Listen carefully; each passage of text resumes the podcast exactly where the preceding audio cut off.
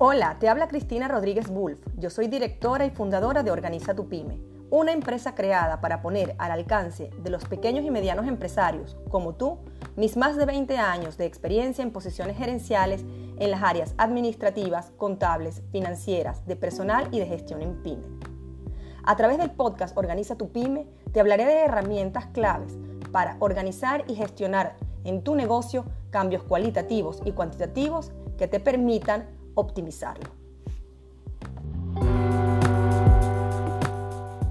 Bienvenido a un nuevo episodio del podcast Organiza tu Pyme. Y hoy les traigo una invitada muy especial con un tema relevante para las pymes y es el relacionado con la importancia de formalizar las pymes.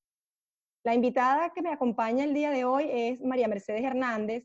María Mercedes es licenciada en Derecho y Ciencias Políticas y tiene un doctorado en fusiones y adquisiciones de empresas. Cuenta con más de 15 años de experiencia como asociada en áreas de derecho corporativo, marítimo y offshore en prestigiosas firmas de abogado acá en Panamá y es especialista en asesorías para el establecimiento y la operación comercial de estructuras corporativas y de empresas.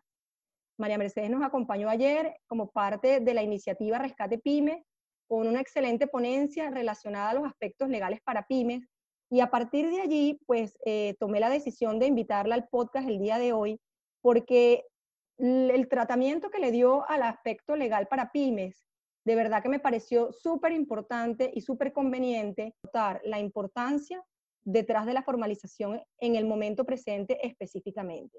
Hola María Mercedes, ¿cómo estás? Hola Cristina, ¿qué tal? Pues muy contenta de poder estar aquí compartiendo contigo en este podcast poder seguir conversando mucho más sobre este tema que yo sé que es de relevancia en este momento para todas las personas que están tratando de ver cómo va a ser el futuro de su negocio y cómo responder ante esta crisis que estamos viviendo todos, que está afectando eh, la forma no solo en cómo nos estamos relacionando, sino en cómo se va a relacionar nuestro negocio con terceros y cómo nos vamos a reinventar. Así mismo es, es una nueva realidad que, como bien dices, nos afecta a todos en lo personal y en, a, nivel de negocios también. Nadie se va a escapar y bueno, como decía yo y comentaba ayer un poquito en el foro, es una realidad que trasciende las fronteras porque es en todos los países del mundo y trasciende los sectores económicos porque afecta pues a todas las empresas en todos los sectores. En ese sentido, creo que eh, lo que nos vas a brindar el día de hoy es de gran importancia y de gran valía. María Mercedes, eh, ayer nos, introdujiste un concepto bien interesante en relación a qué define a una pyme o qué es una pyme desde la perspectiva legal. Bueno, eh, eh, como conversábamos ayer, yo creo que hay una confusión muy grande porque hay gente que puede tener un negocio y no saberlo, no saber qué es una pyme. Y como conversábamos, una pyme puede ser que yo tengo eh, en mi tiempo libre y yo decido hacer collares y me van llegando pedidos y esto va creciendo. Y yo soy abogada, pero yo tengo esto como un hobby. Pero llega un punto en que no me doy abasto y de repente tengo que contratar a alguien para que me ayude con los pedidos. Ya tengo una nómina, ya tengo un trabajador y así así así voy creciendo y creciendo, pero mm, yo no necesito tener existir como una estructura legal, tener una oficina, tener eh, eh, eh, empleados para ser considerado una empresa, una pyme. Ni siquiera bajo la ley. Las pymes están reconocidas por prácticamente todos los países de Iberoamérica y también por Estados Unidos como small businesses, que los conocen ellos, y es, es, canalizado a través de su departamento de tesorería, pero definitivamente por el tipo de nivel socioeconómico que se maneja en cada uno de los países, pues la definición puede variar. Pero las pymes, al ser reguladas por todos los países, traen una ventaja. El ellos reconocer que existen micro, pequeñas y medianas empresas, te trae la ventaja de que tú, ser reconocido, también tienes derechos. Eh, las economías de todos nuestros países, en su 90%, están constituidas las empresas por pymes, o sea, por pequeñas empresas, no por grandes conglomerados. Ahora bien, como conversábamos ayer, prácticamente ni el 50% del PIB o del Producto Interno Bruto de los países proviene de las pymes, pero muchas veces es porque como las no están formalizadas, no son conocidas, no se sabe cómo están funcionando, sino que funcionan de una forma bastante eh, informal. Y por eso digo, la persona que vende empanadas en la calle, la persona que desde su casa hace pasteles y los promueve por las redes sociales, no tiene una estructura formal, no está registrada en ningún lado, pero tiene un ingreso. Y con eso ella se sostiene a ella o, o a su familia o a un grupo de personas o tal vez hasta a los trabajadores que tiene. Entonces, legalmente, en la mayoría de los países de Latinoamérica se utilizan dos conceptos principales para poder definir o reconocer a una pyme. Uno es el, el monto de facturación y dos es el número de trabajadores. Muchos, muchos países utilizan el sistema combinado, que es facturación más trabajadores, y hay algunos, como por ejemplo México, que agarran facturación más trabajadores, más el sector en donde se opera. Pero ese es el, de menos. Los dos factores principales es facturación y número de trabajadores o facturación y trabajadores. Pero esto puede empezar una pyme, que es una micro, pequeña o mediana empresa, desde un solo trabajador. O sea que yo no tengo que tener una nómina para poder ser considerada pyme. Y por ejemplo, en Panamá, desde donde estamos grabando y de donde yo soy abogada, una pyme no está considerada en base al número de trabajadores, sino el número de facturación. Y es una facturación, la micro es hasta 150 mil dólares. Obviamente, esto difiere dependiendo del país y de la economía. Hay economías mucho más grandes, como son las de Brasil, las de Chile, que utilizan unos em, parámetros tal vez un poco más, eh, más grandes en los montos de facturación para considerar una pyme, pero lo cierto es que igual las reconocen. Entonces, ¿qué sucede? Que mucha gente no se da cuenta de que ellos tienen un negocio, que su negocio no tiene que venir estructurado a través tal vez de una sociedad, eh, tener una personería jurídica y ser algo muy sofisticado, o tener una facturación de 300 mil dólares, 500 mil dólares anuales y tener una nómina de cinco personas para que el Estado le reconozca como un negocio formal. Entonces, esa, esa es, muy importante que, que, todos nos demos cuenta que no necesariamente eh, una pyme puede ser tanto, como dije, la persona que vende eh, desde su casa algún producto como una pequeña empresa que sí tiene oficinas y tiene una nómina y que factura 700 mil dólares al año vendiendo softwares o vendiendo equipo electrónico o un kiosco en un centro comercial. Qué eh, interesante, sí, eh, bien interesante porque fíjate una cosa, y, y, coincido totalmente contigo. Yo lo, lo traté en un tema eh, o en un artículo de mi blog en el que hablaba sobre las diferencias, sí, la diferencia entre el término emprendedor y el término empresario, que de alguna forma se tienden a confundir y hay gente que dice, no, yo soy emprendedor y no se ven como empresarios, sino que estoy como que de este lado del juego y todavía me falta para llegar a definirme como empresario. Y es que con esos dos términos ocurre exactamente lo mismo que tú estás comentando con el tema de las pymes porque como tú bien dices, cuando una persona empieza un negocio, así sea haciendo collares para la venta, desde el momento en que tú vendes, tú dices, no, yo soy emprendedor de este negocio, pero es que en el momento en que tú activas el negocio y comienzas a generar ingresos y comienzas a producir, ya tú pasas de ser emprendedor y te conviertes automáticamente en, empresario sin darte cuenta.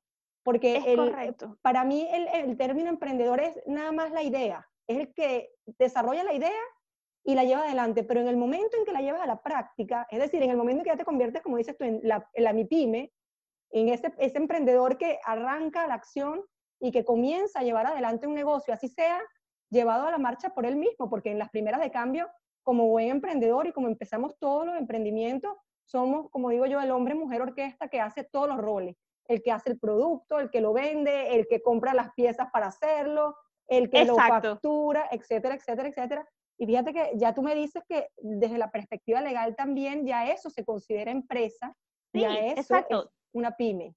desde una sola persona, porque como tú bien dices, y yo creo que esto tal vez la gente más joven, porque ahora hablamos de, de vivimos en el mundo de las ideas y por eso es que somos emprendedores, pero el ejecutar esa idea ya te lleva a un rol que es totalmente distinto. O sea, emprendedor son todas las personas que inician un negocio, o sea, de algún lugar tiene que salir. Y es simplemente llevar a cabo eh, o, volver realidad una idea.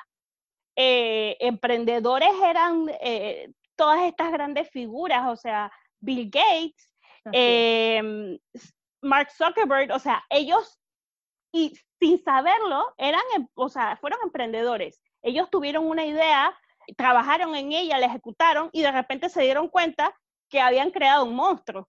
Y de esta forma empiezan muchas pymes, tal vez con una pequeña abarrotería, de estas pequeñas abarroterías que se convierten en cadenas de supermercados. La historia de McDonald's. El señor vendía batidos y hamburguesas y ahora es, es una de las, de las franquicias más reconocidas en todo el mundo. es tanto así que tú nada más tienes que ver los arcos de oro. O sea, todo el mundo, no importa el idioma que hables, no importa si tu comida regional es totalmente distinta, tú sabes que es una hamburguesa por McDonald's. Exactamente. Entonces ellos fueron emprendedores y ese es un concepto que no es nuevo. Eso viene de hace más de 50 años. De, de verdad que excelente, excelente, sobre todo que, bueno, ya yo creo que el que tenía duda de que tiene una empresa o tiene una pyme, ya está clarito. Si usted tiene un, un, producto, un servicio que tú llevas y que tú desarrollas y vendes, desde el momento en que lo vendes, primero te quitas la cachucha de emprendedor y ya tú eres un empresario. Punto número uno. Correcto. Y punto número dos, desde el momento en que lo estás vendiendo, olvídate que tú sencillamente estás haciendo negocio, sino que ya tú tienes una pyme en tus manos, que bueno, que ya con la estrategia y con acción enfocada, llevarás adelante y desarrollarás. Eh, ojalá y para, la logren convertir en, otro McDonald's, ¿verdad? O en otro caso de bueno, eso es lo que todos queremos, ¿no? Así Exacto. Desde el momento en que iniciamos, este es el objetivo y el fin. Lo importante es tenerlo enfocado. Claro, tú vas a crecer dentro de, de, de, de, los parámetros de ese emprendimiento y de lo que tú hayas determinado. Pero lo más importante es, como tú dices, que la gente tenga claro que pyme no es simplemente una, tienes que tener una estructura sofisticada o montada o representación, planilla, no. Empieza desde mucho más pequeño. Así es, así es. La segunda pregunta que te tenía para la conversación de hoy, que me encanta, está eh, relacionada específicamente con el tema de formalización o con la palabra formalización. Cuando tú nos indicabas ayer y nos hablabas sobre la formalización de las pymes, yo quiero preguntarte hoy, ¿en qué consiste la formalización de las pymes? O sea, ¿a qué se refiere ese término de formalizar? ¿Cuándo uno puede considerar que su pyme, su negocio de vender collares o de tener ya mi oficina y llevar adelante un producto un servicio es una pyme formalizada? Sí, yo creo que es muy importante esta también poder dar la clave de cuál es la diferencia, porque creo que también hay mucha malinformación o malinterpretación, de la misma forma en que tu negocio puede ser o tú puedes tener una pyme desde que una sola persona, yo solita, teniendo toda mi operación, la formalización no quiere decir necesariamente que yo tengo que tener mi negocio estructurado a través de una figura jurídica complicada, con sociedades y que me va a generar un montón de gastos y, accionistas y, cosas complicadas que ah, obviamente al principio cuando uno está iniciando este, como le llaman ahora, emprendimiento, no, no es lo primordial, porque estás cuidando cuál es tu fondo de, que estás invirtiendo, ¿no? Estás viendo si realmente tu idea y tu ejecución tiene cabida en el mercado y vas viendo más o menos la respuesta. Entonces, eh, podemos hablar del aspecto de formalización de dos maneras. La principal es que tú como pyme, al ser reconocida por la ley de todos estos países, y es que a las pymes específicamente, y no solo por ser reconocida, sino porque como te expliqué eh, en un inicio y también lo comentaba en el foro, constituyen una parte importante de la economía incluso aquellas que son informales, pero sí son eh, eh, un grupo importante es que la ley, el Estado, te da ciertos privilegios que no le da a otras empresas, ¿no? Tienes acceso a subvenciones, muchas veces a capital semilla, a exenciones y a capacitaciones. Y estas son cosas que la gente a veces no sabe. ¿Y por qué no lo sabe? Porque no está formalizada. Y formalizada es simplemente inscribirte o acercarte a la autoridad regional específica que trata a las pymes y que son creadas y, canalizadas a través de estas leyes que las reconocen y en donde tú te puedes registrar como una pyme de, independientemente del sector al que tú te dediques y entonces poder acceder a esos beneficios. Entonces mucha gente primero no sabe que tiene un negocio, como dijimos inicialmente, que tú en efecto eres una pyme. Y dos, tampoco sabe que están reguladas. Y tres, a veces les da miedo inscribirse, decir, uff, y entonces eso cuánto me va a costar. Y eso va a afectar mis ingresos. Pues no, todo lo contrario. Si bien es cierto que después puedes llegar a tener ciertas obligaciones, los beneficios sobrepasan esas obligaciones. Pero para poder tener, acceder a esos beneficios, tú tienes, el Estado te tiene que reconocer. Es como que yo quiera eh, ir a una fiesta, pero si el que está tirando eh, dando la fiesta no me conoce, no me va a invitar. Entonces, si el Estado no sabe que tú existes, yo no te puedo dar esos beneficios. Entonces, es importantísimo porque no solo quedas eh, resguardado por esta estructura en donde te van a tener en cuenta cuando hagan beneficios, cuando haya algún tipo de, programa especial que constantemente están haciendo en todas estas autoridades, específicamente, por ejemplo, ahorita en Panamá, durante toda esta crisis, como hay muchas autoridades públicas que no están trabajando de forma regular, han creado una plataforma que desde tu celular te puedes ingresar a un número de teléfono que lo buscas en la autoridad que corresponde aquí, que se llama PYME, y tienes un bot que se llama Rita. Y ese bot te va contestando todas las preguntas que tú tengas referente a cómo te puedes afiliar, qué beneficios puedes recibir en este momento. Si bien es cierto que eh, a, raíz de la crisis que existe en este momento y por lo que eh, hubo el foro de Rescata tu Pyme y más que nada por, lo, em, entiendo yo que podemos tener esta conversación eh, en, el, en el momento en que estamos viviendo, Panamá fue uno de los países que, tuvieron restricciones mayores al momento de reaccionar frente a la crisis sanitaria, ¿no? Entonces, en este momento no se emitieron leyes de subvenciones especiales eh, ni de exenciones especiales directamente referente a las pymes, así como en otros países, por ejemplo, Chile, Argentina, Estados Unidos, muchos otros que sí fueron muy, mucho más agresivos, incluso Costa Rica, al momento de reaccionar contra las pymes. Pero obviamente en Panamá las pymes ni siquiera podían operar durante esta emergencia porque estábamos en cuarentena total. Ahora ya existe, eh, según lo que ha mencionado el gobierno eh, central, que va a haber un proyecto de ley en donde se le van a dar estos beneficios.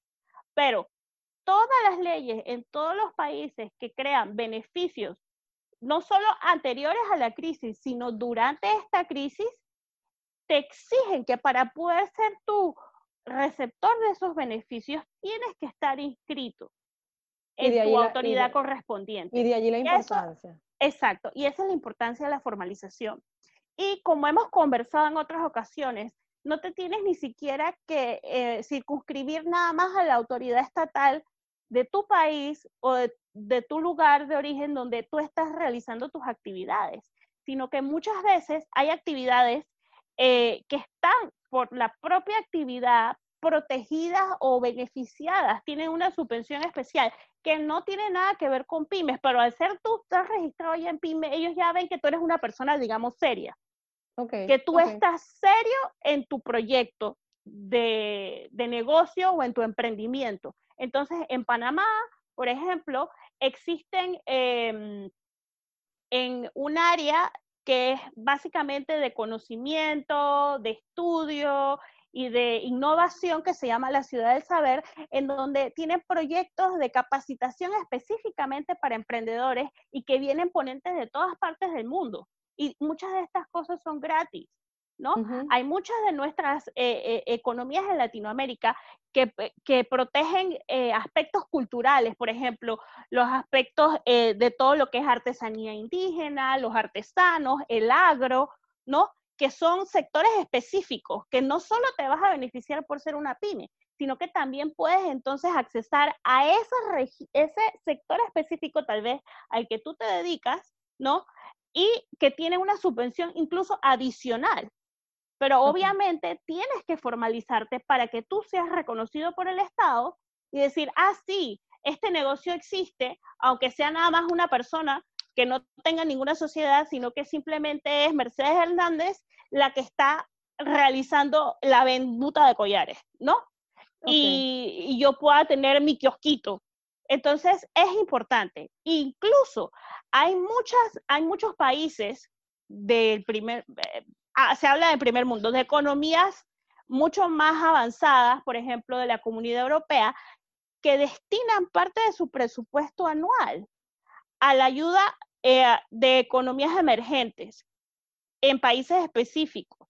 Entonces, muchas de estas instituciones lo que te quieren, como esto es algo estatal y probablemente o, de, o de ONGs, ellos necesitan algún tipo de constancia de que no es que se lo van a dar a Mercedes Hernández, a alguien que encontraron por la calle, no, se lo van a dar a una empresa que está registrada, ya sea como persona física natural o como una persona jurídica y que se está dedicando a cualquier tipo de proyecto, ¿no? Al que ellos consideren importante en ese año ya sea por preservación cultural, por ayudar, porque es educación, eh, no sé, cualquier cosa. Entonces, por eso también es importante la formalización, porque te da herramientas para llegar a obtener beneficios de diferentes fuentes que no son nada más las estatales. Las estatales son las principales porque son las primeras que te van a reconocer y las que vas a tener ya de por hecho.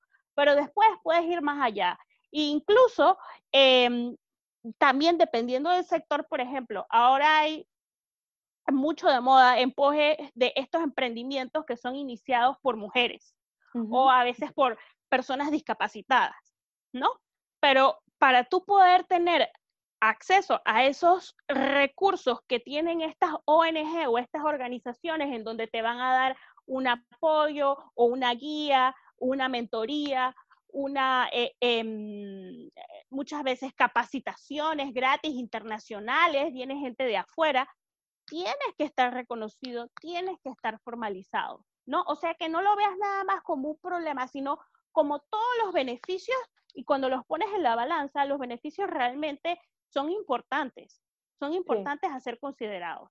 Es así, es así. Y yo creo que eh, de verdad que la presentación o el, compartir este podcast contigo tiene un valor enorme de cara a la audiencia porque eh, es, una, es una realidad que la falta de esa formalización por desconocimiento, como tú bien indicas, o porque sencillamente no sabemos que existen las autoridades, eh, es la que lastra en gran medida pues, el, el que los emprendimientos o las pymes consigan ser todo lo efectivas que pudieran ser porque en verdad recursos eh, a disposición tienen y tienen en todos los países de América. María Mercedes nos compartió ayer en la ponencia de Rescate Pyme una lámina que se las voy a compartir eh, aquí al pie del podcast para que la descargue el que quiera, con todas las instituciones a nivel de Iberoamérica, ¿verdad? El, el, tú, lo, tú lo habías sacado a nivel de Iberoamérica, de las diferentes instituciones que había en materia de em, formalización de pymes, de manera de que pues los ayude a todos los que están escuchando el podcast